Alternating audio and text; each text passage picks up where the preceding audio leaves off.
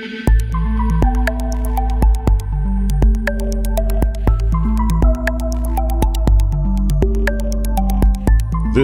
is the Oncozine Brief with Peter Hofland and Sonia Portillo.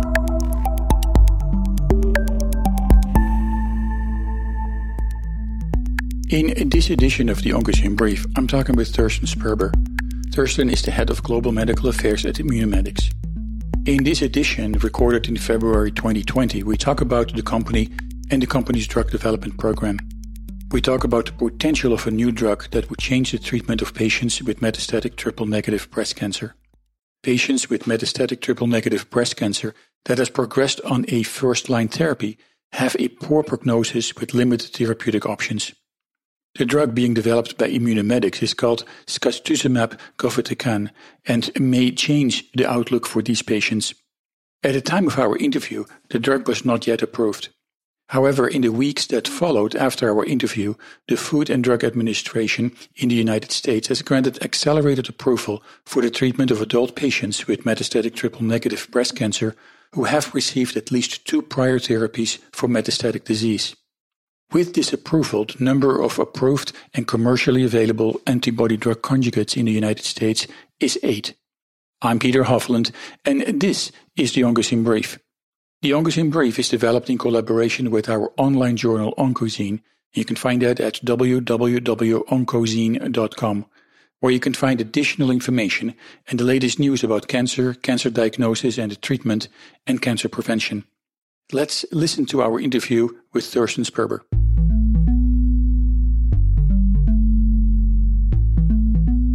Let me start with antibody drug conjugates. We, in the introduction, we were referring to the fact that you are, or your company is developing an antibody drug conjugate. Again, there are only a few that are regulatory approved in the United States and are commercially available for uh, to be used with patients. Tell me a little bit more about this concept and, and the kind of drug this represents. So, antibody drug conjugates feature a little bit, I, I always compare it to a taxi where the taxi has an excellent designed GPS system, and uh, this GPS system sends the taxi to the tumor, which is the target, and in the trunk, you have a payload, which is a toxic substance that is able to kill tumor cells. So you're using the antibody as a shuttle, and then you have a linker, which in our case is a proprietary linker and has special features that we can discuss later on. And this linker is loaded with a payload, in this case SN38, which is the active form of irinotecan. So the antibody itself targets a structure on the tumor cell and delivers it to the tumor very specifically, very distinct, and then releases the payload after it has been internalized and uh, have been subjected to enzymatic cleavage or hydrolysis. In this case, in our case, it is a hydrolysis. And then the toxin can uh, effectively work against the tumor cell. So that is a very targeted approach to uh, to cancer. I also understand that, in contrast to some of the other companies that are or, or, the drugs that are developed in in this class of of uh, antibody drug conjugates your company is doing something special which is m- maybe not done by other companies. Tell me a little bit about that platform about the adc platform. How how is that different uh, than what others are doing? So we're dealing with a uh, platform technology here that utilizes two special features which distinct which is distinct from the other ADCs out there. We have on one hand the antibody which targets TROP2 and TROP2 is a common antigen on tumor cells on solid tumor cells uh, across the board with you know different levels of expression but especially in triple negative breast cancer and urothelial cancer and HR positive uh, breast cancer, there is a high abundance of these molecules on the tumor cells. And TROP2 is a very effective target for our antibody, and it targets it. On the other hand, the antibody has eight positions in its structure where we can bind a linker, which is a hydro- hydrolyzable linker to the antibody, which gives you an antibody drug ratio of somewhere around 7.6. Uh, you know, biologic systems are never working perfectly well, but uh, a 7.6 is close to that 8 potential uh, maximum that you can load in terms of the linker and the payload to the antibody. On top of that, or in addition to that, SN38 is something which is well known in the cancer treatment because it is the active form of irinotecan. So SN38, that is the, the actual drug, the the, the, it's the, the actual drug, exactly. That is loaded onto the linker. So you have the antibody, you have the hydro- hydrolyzable linker, you have the payload, which is which is SN38. So that together is sacituzumab govitecan, which is our lead compound in our clinical development program. You know, this hydrolyzable linker combined with a toxin or with a chemotherapeutic agent, the active form of irinotecan, which has a very well known side effect profile, and it's much easier to manage than the payloads that other ADCs are utilizing, which are super toxic. And this is why they also do not have the hydrolyzable linker, but they have a very stable linker because they have to avoid that they release the drug prior to internalization into the tumor cell, which in our case is not the case. We have the ability through the hydrolyzable linker to set part of the uh, of the payload already free into the tumor environment and kill cells that apparently do not have the abundance of TROP2 antigen on their surface, but still resemble part of the tumor that we are targeting. Yeah, so th- that that sets you apart because my understanding is that if you would use some of the other ADCs that are also very specific to certain targets, those drugs that are actually attached to those monoclonal antibodies, part of the ADC, they cannot use, be used systemically or given to the patient without any protection.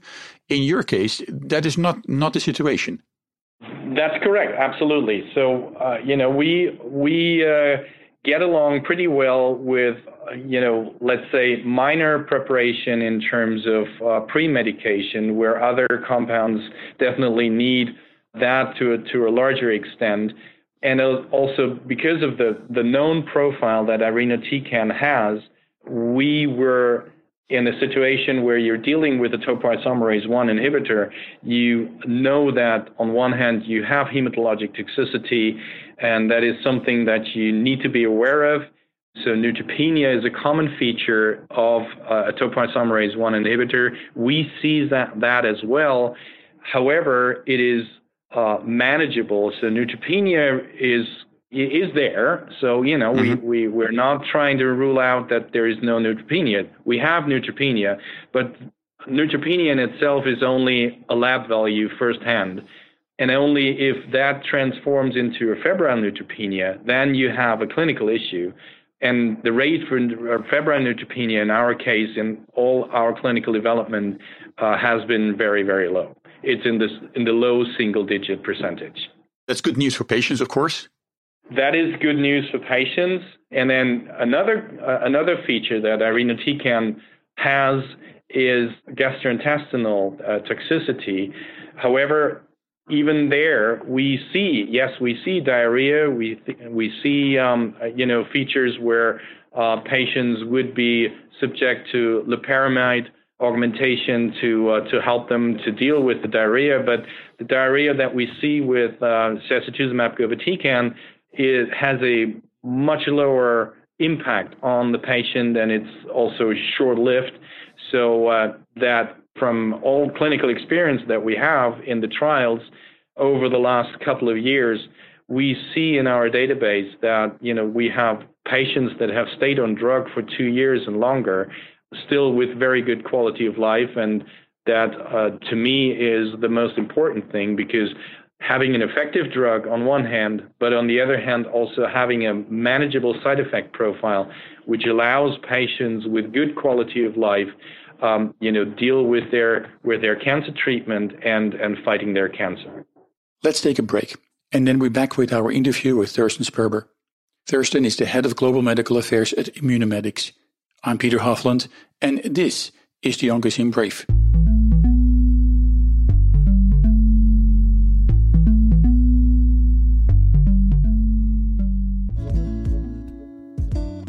Some knowledge belongs to us and us alone.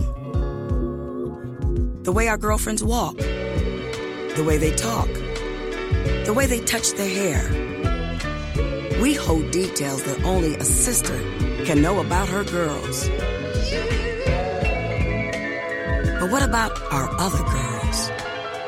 The ones that we carry with us every day. Can we describe them when everything's right? Can we feel when something's wrong? Our bond with our sister girls gives life. But knowing your breasts can save it. Go to knowyourgirls.org for the facts you need on breast health. That's knowyourgirls.org. Brought to you by Susan G. Komen and the Ad Council.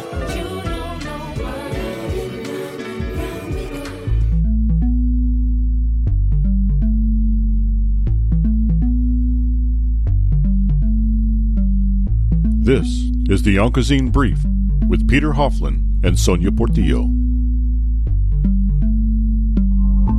And welcome back. I'm Peter Hofland, and this is the Oncozine Brief.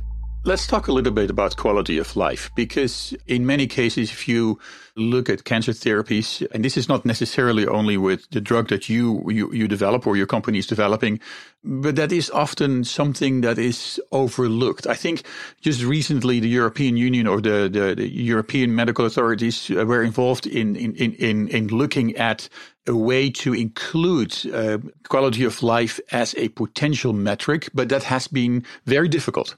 Tell me, tell me a little bit about how important quality of life is for, for example, uh, your company and and the drugs that you're developing. I think you need to look at that from two different angles. On one hand, you have the situation where you have a curative intent. So let's say we're talking about neoadjuvant breast cancer, where the ultimate goal is to cure the patient so you know that the patient can live relapse free after the treatment and after the radiotherapy, after the um, the surgery that comes with with the primary treatment. In in cases like that, you would be willing to accept a higher toxicity profile in order to accomplish the cure for the patient. The other situation is in the metastatic scenery. In a metastatic situation, you, you know that you most likely in a very high percentage of patients, you will not be able to cure them. That being said, you want the control of the cancer as long as possible with whatever you apply, whether it is in hormone receptor positive cancers, the, uh, the hormone therapy, or ultimately when things like these fail, or you're in the triple negative situation like we are in uh, with, with sacituzumab you want to have a tumor control that allows the patient to live, let's say, a normal course of life with a high level of quality of life and the ability to lead a normal life. So that combination becomes more and more important to the patient the higher the number of prior lines of treatment have been in the course of the individual disease. So, that being said, quality of life, especially in the later lines of treatment, become more and more important to the patient and also to the caregiver because you have a situation where where patients have seen tremendous amounts of chemotherapy. They have um, a, a, burnout uh, a bone marrow, so the bone marrow reserve is is definitely to the minimum. They have seen all sorts of uh, different cytotoxic agents like anthracyclines. They may have uh, cardiomyopathy, so a situation where their heart is not necessarily working well anymore, things like that. In this situation, quality of life is one of the most important factors, and this is why regulatory authorities, especially over in Europe, over here, it's it's growing, but um, over in Europe, it has been on the radar screen for a very, very long time. And it also comes more into the focus of the, the reimbursement bodies over in Europe, where they say, you know, we are trying to uh, get the best possible option for the patient and not at the cost of quality of life. We want quality of life to be part of the equation, and the better your quality of life is, you better your tolerability is, you uh, you will be able to get, let's say, a favorable reimbursement for for your for your drug. So it's a win-win situation for all parties involved. It's not only the payers and the patient, but it's also the companies and and the regulatory authorities. Now, now getting to that level of, of quality of life, from what you just explained, that's that's that can be not only very important, but it can also be difficult. Your drug that you're developing right now, um, and and may have approval later this year in the United States, is something where you focus on managing that level of disease that makes it possible to to get people to that level of of quality of life where they can control the cancer. Uh, is that is that a correct assumption? Well, it is the correct assumption in the current situation where we're looking at patients that have have had seen a number of uh, previous lines of therapy. Reiterating what I've just said, uh, you know, we are in in the late late line of triple negative breast cancer with the current biologic license application. Patients have seen two, at least two, uh, some of them up to four, five, six lines of previous treatment for their metastatic disease, not counting that they've already also been through uh, a significant treatment burden during their initial treatment for the de novo disease when they were first diagnosed with breast cancer. They have a, an individual history, if you want, uh, with their disease, and they have been living with breast cancer for years. Some of them have had, you know, uh, phases where they were in remission for a long, long period of time, and especially breast cancer can be very, very tricky in terms of relapse. You see relapse patterns in breast cancer that patients who have been disease free for 15 years all of a sudden come up with a metastatic disease. Uh, and then they, they, the, the course continues, and then you know they, they get chemotherapy for the first time, chemotherapy for the second time, and especially in triple negative breast cancer, where there is nothing but chemotherapy as of yet.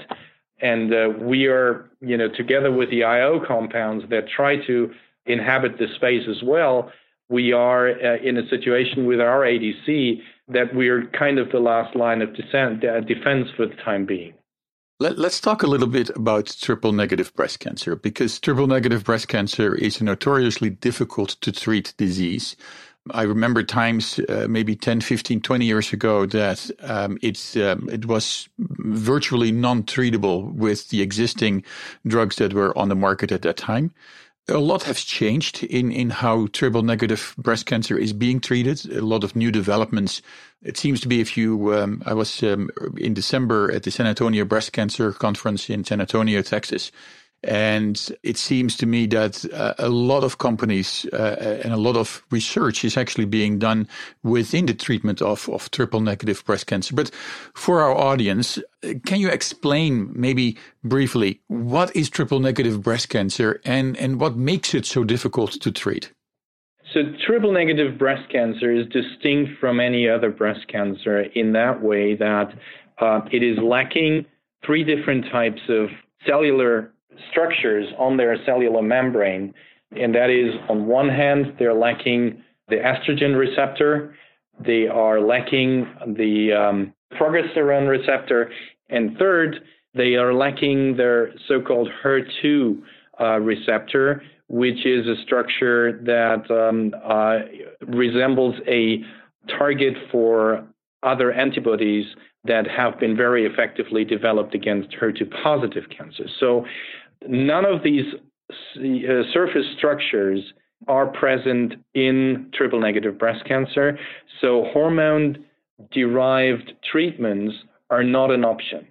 That means that for patients who have relapsed after their initial disease treatment in, in the first line setting, uh, and they have their first occurrence in terms of a, of a metastatic disease, they're left with chemotherapy alone. And that has been the case over the last two, three decades. In this situation, the tumor responds initially uh, to a certain extent to chemotherapy, but these responses are short lived. There is currently no single agent chemotherapy out there that produces um, an overall response rate of sometime, somewhere around 15 to maximum 20%.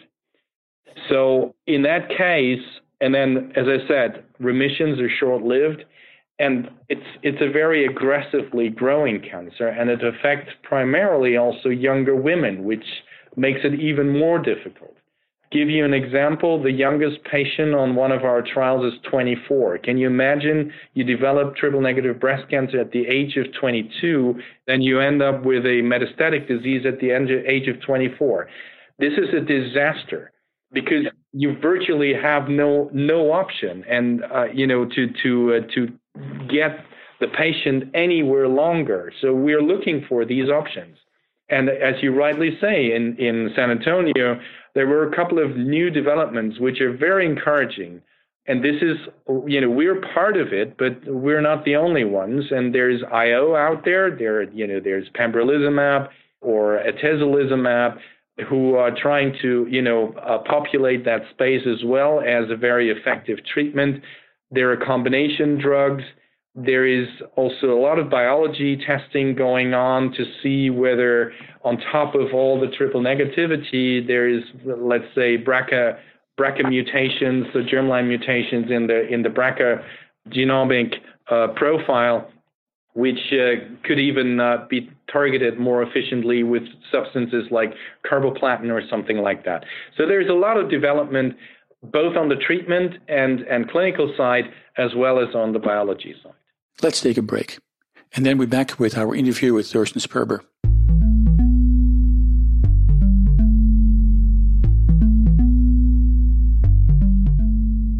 Each day, researchers make new discoveries that bring us closer to the moment when all cancer patients can become survivors. Some days they take small steps Others' huge discoveries lead to giant leaps forward. This progress, both small steps and giant leaps, happens with the help of clinical trials. Clinical trials are a fundamental path to progress and the brightest torch researchers have to light their way towards better treatments. And if you've been diagnosed with cancer, they may be your brightest ray of hope. Clinical trials introduce new hope in addition to the current standard of care by allowing researchers to provide participants access to cutting edge and potentially life saving treatments. So, if you're interested in exploring new treatment options while helping to light the path for other patients, clinical trials may be the best choice for you. Speak with your doctor and visit standuptocancer.org slash clinical trials to learn more about clinical trials. Together we can stand up for all of us.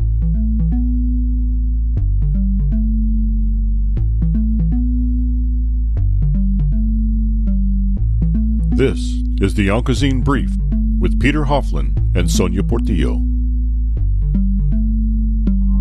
If you're just joining us, this week we talk with Thorsten Sperber. Thorsten is the head of global medical affairs at Immunomedics. And in this episode of the Oncozine Brief, we talk about the company and the company's drug development program, which includes antibody drug conjugates, a targeted treatment for patients with cancer. Now, you mentioned in the beginning about the, the, description of what triple negative breast cancer is, missing the three major components, or basically the three major targets where you could use do anything else but chemotherapy. Now, what you've done with, with the drug that you developed, the ADC that you develop, is that you look at a different way to target this, this particular disease. And so the monoclonal antibody is a TROP2 antibody. Tell me a little bit about TROP2 and why it is so effective, or is it a good target in the case of uh, this particular disease? So TROP2 uh, is is a is a cellular structure on the on the uh, cellular membrane of of, uh, of cells, and primarily on tumor cells. You hardly find TROP2 on healthy tissue, which makes it um, almost an ideal target uh, because you can you can separate the efficacy from the toxicity. So that is that is uh, that is one part. You're not harming or not necessarily harming healthy tissue, but you, your focus is with the with the targeted ant- antibody against TROP2, your tumor environment. And you know the tumor itself because there you have the abundance of TROP2 expression. TROP2 in itself is a glycoprotein um, on the on the cell surface in those tumors, and apparently what it what it comes with is if a tumor expresses TROP2, it also means that the tumor is more aggressive, it's more potent to grow, and for the patient itself uh, or himself, the TROP2 expression would mean that his tumor prognosis, or let's say his survival or or um, uh, progression-free survival prognosis is lower than in tumors that do not uh, express TROP2. So it's a it's a negative prognostic marker, but for us it is almost an ideal target because it allows us, especially in triple negative breast cancer, to target a tumor which otherwise has no target for one of the uh, available targeted therapies like uh, you know, against HER2, uh, which you would have in, in HER2 positive breast cancer. So, this is this is something which makes TROP2 the unique target not only in triple negative breast cancer, but first and foremost definitely there because the expression rate of TROP2 and triple negative is is uh, um, above 90 percent. And uh, so it, it's it's almost that ideal target to uh, to address an effective monoclonal antibody driven ADC treatment to to triple negative breast cancer. Now, um, we were talking about triple negative breast cancer, and it, of course, a notoriously difficult disease where this may be a good uh, opportunity to to uh, treatment modality in that respect. But you are also developing the same drug for different forms of cancer.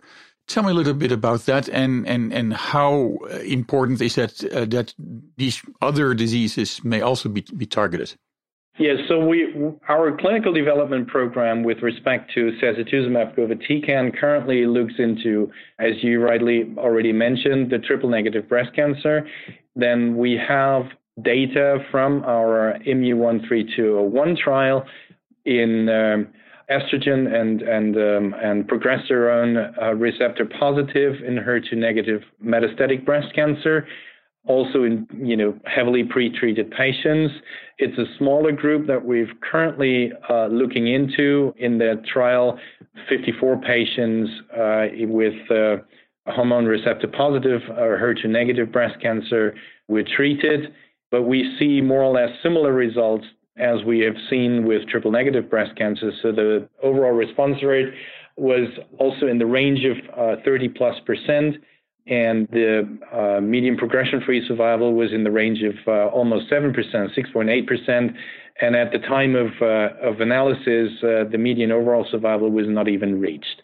We also have outside of breast cancer, we have very good data and promising data in metastatic urothelial cancer also from the same trial, which was a basket trial, overall response rate again in the range of 30%, progression-free survival of 7.3%, and uh, and median overall survival of 16.3%, which is which is kind of pretty amazing in in that heavily pretreated uh, group of patients.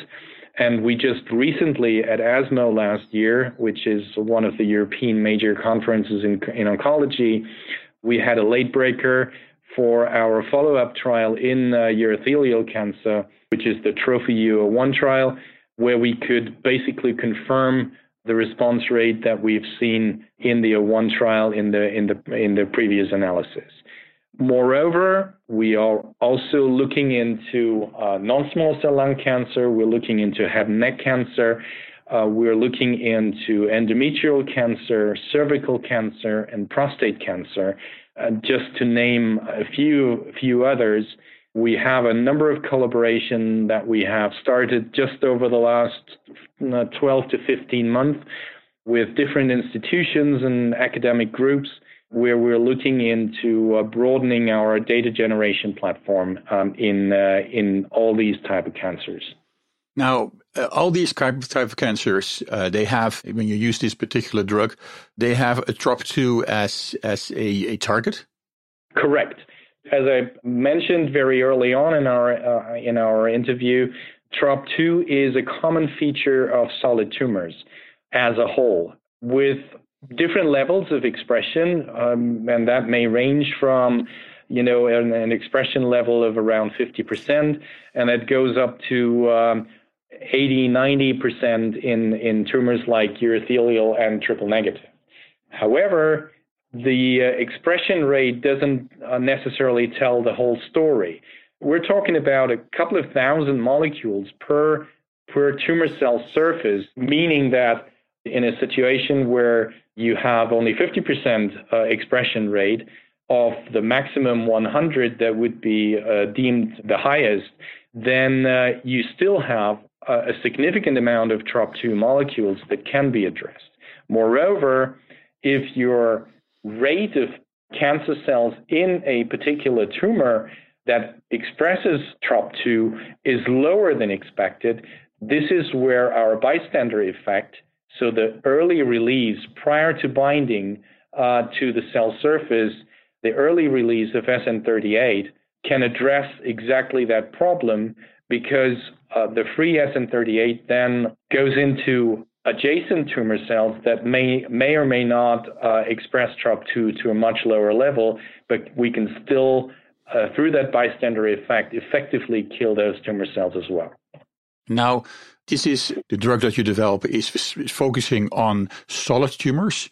Um, uh, now, if you look at the whole spectrum of ADCs, um, the majority of ADCs, or a great part of the ADCs that are currently approved, or have been uh, successfully or not successfully in some cases uh, being tested or trialed or studied in in other forms of cancer are focusing on hematological cancers, uh, which seems to be a little bit easier to deal with liquid liquid cancers in that respect. So tell me a little bit about the complexity. That uh, why is it more difficult, for example, to treat cancers in this particular case with this, these kind of drugs, uh, solid tumors versus um, hematological cancers, for example? So you, you need to go back to a little bit of tumor biology, and I'm trying to keep it as as uh, plastic as, as possible.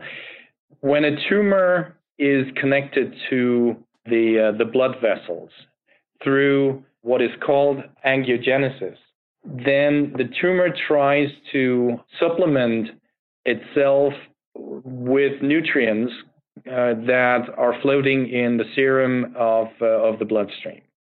To grow internally or to grow as a tumor, this vascularization process needs to be driven by this uh, angiogenesis. And, um, you know, in order to reach the tumor effectively, you need some kind of a reasonable vascularization of the tumor itself, whether it is the, the primary tumor or the metastasis. That not necessarily doesn't matter. Once the tumor has reached a certain size, you are trapped in as a tumor you're trapped in a situation where you where you're lacking nutrients so once you have a vascularized tumor then you can send something there which in our case is the ADC because the ADC is basically an antibody and the antibody is free floating in the serum. So you need that vascularization to address the tumor. If you have an insufficient vascularization anything that you're throwing at the, at the tumor, whether it is normal chemotherapy, whether it is a normal monoclonal antibody, whether it is a CDK4/6 inhibitor, you name it, everything that is transported uh, via the bloodstream will not create a sufficient tumor killing if you have a weak vascularization of the tumor. That is a completely different story when you're in uh, the hematologic environment, because there underlying tumor tissue is what also resembles your transporting uh, mechanism or your transporting system. It is the bloodstream, it is the bone marrow. So you don't have to rely on this this this weak or not existing vascularization, which comes with the tumor biology of, of, of solid tumors. That's a much easier approach. And you know, in my previous life, uh, way back when I was um, responsible for introducing um, a antibody drug conjugate which was not carrying a drug but an isotope in order to fight uh, a certain type of lymphoma. that made it very easy and it was a very effective treatment because it was a systemic disease.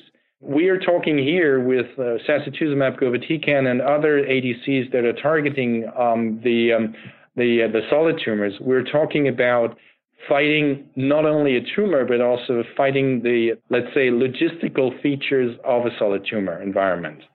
Yeah, this like that. I mean, it makes a lot of sense to to understand that difference between solid tumors and and and hematological cancers in that respect, and why it is so much easier to to uh, to treat hematological malignancies in that respect. Let's take a break, and then we're back with our interview with Thorsten Sperber. Thorsten is the head of global medical affairs at Immunomedics. I'm Peter Hofland, and this is the Oncozine Brief.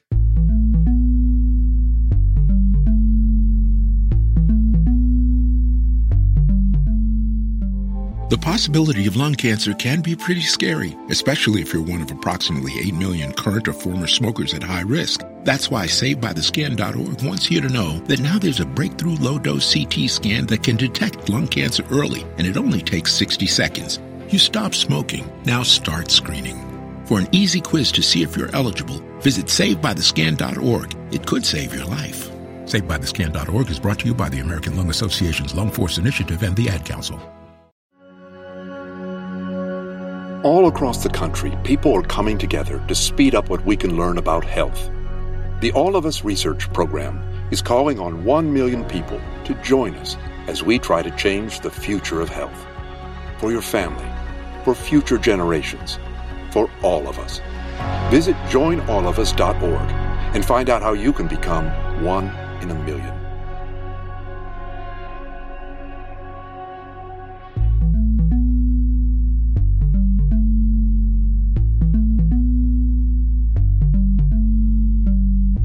This is the Oncozine Brief with Peter Hofland and Sonia Portillo. If you're just joining us, this week we talk with Thorsten Sperber. Thorsten is the head of global medical affairs at Immunomedics. And in this episode of the Oncozine Brief, we talk about the company and the company's drug development program, which includes antibody drug conjugates, a targeted treatment for patients with cancer we are almost to the end of our show today. Just a couple of more questions. If you if you look and and maybe this is playing a little bit of devil's advocate, I, am not sure, but if you if you look at the the whole development scheme in terms of of ADCs, but also other forms of cancer. The active compound SN38 is which is included in in in, in your ADC has also been used in a lot of different drugs, different situations.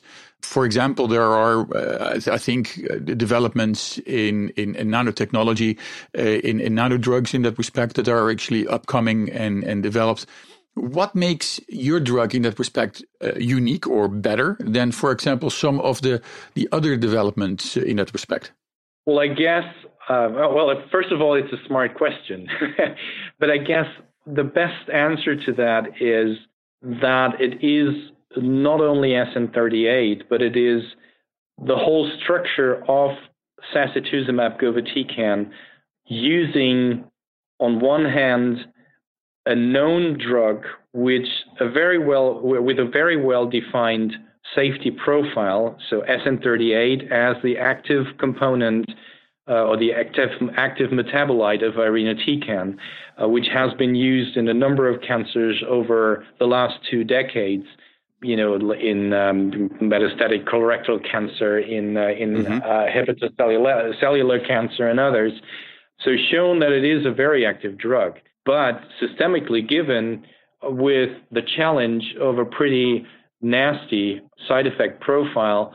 And our goal was first of all, to use the active metabolite and get rid of those metabolites that create potential side effects, link it via a very controlled mechanism of our proprietary hydrolyzable linker, and together with an antibody that targets a structure which is very selectively prominent only on tumor cells rather than on healthy tissue whether you're referring to uh, irinotecan in form of uh, or in nanospheres or, or whatever is out there, that is still chemotherapy. This is that is still a drug which will float around in the body for hours and days and affecting tissues where it shouldn't go to.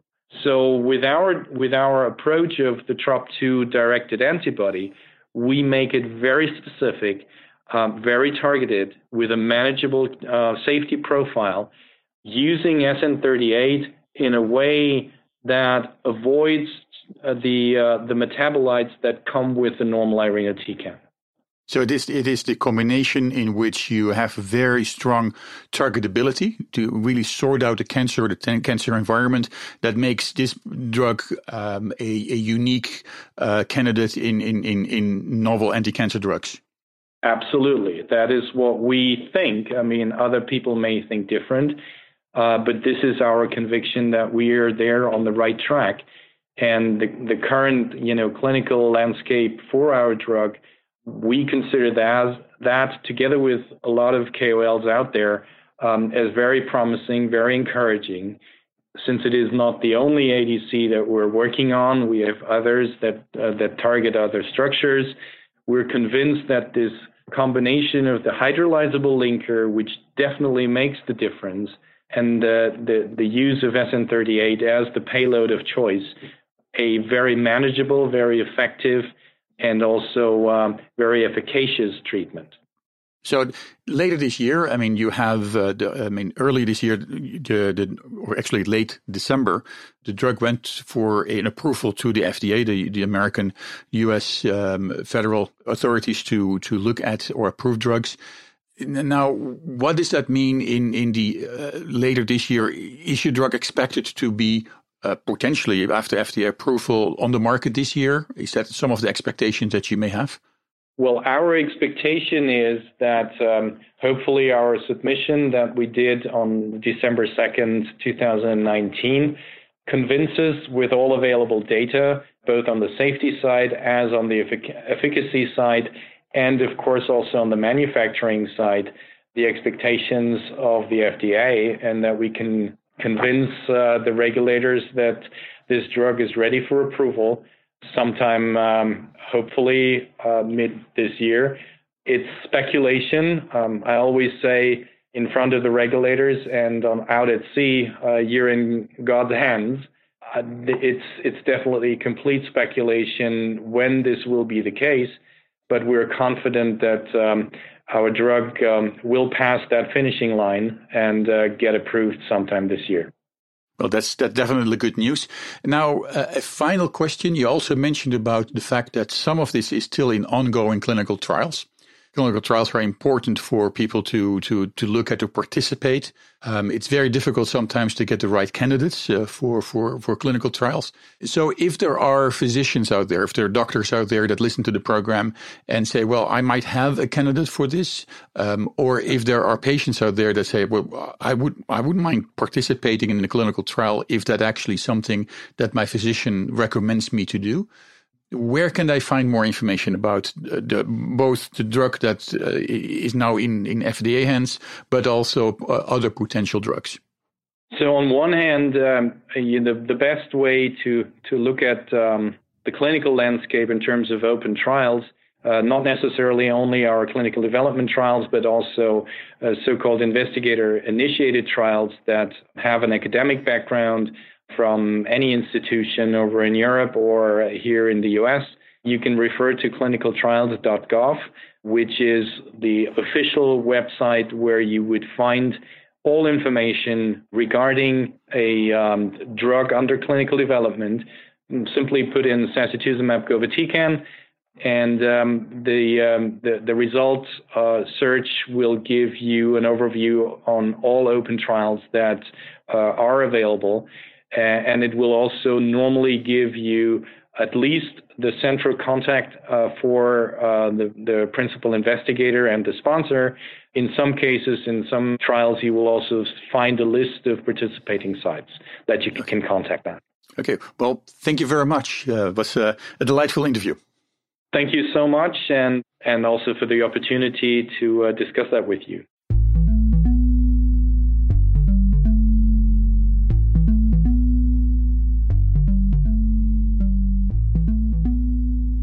In today's edition of the Oncozine Brief, I spoke with Thorsten Sperber, Head of Global Medical Affairs at Immunomedics. For more information about the company, visit the company's website at immunomedics.com. For us here at the Oncozine Brief, we want to thank you, our listeners, sponsors, and advertisers, for your ongoing support. For more information about supporting the Oncozine Brief, check our online journal Oncozine at www.oncozine.com. If you're living in the United States and want to receive our newsletter, which includes an overview of the latest news in oncology and hematology, text the word cancer, C A N C E R, to 66866. Thank you all, and thank you for listening. And join us again for our next episode. I'm Peter Hofland, and this is the Oncozine Brief.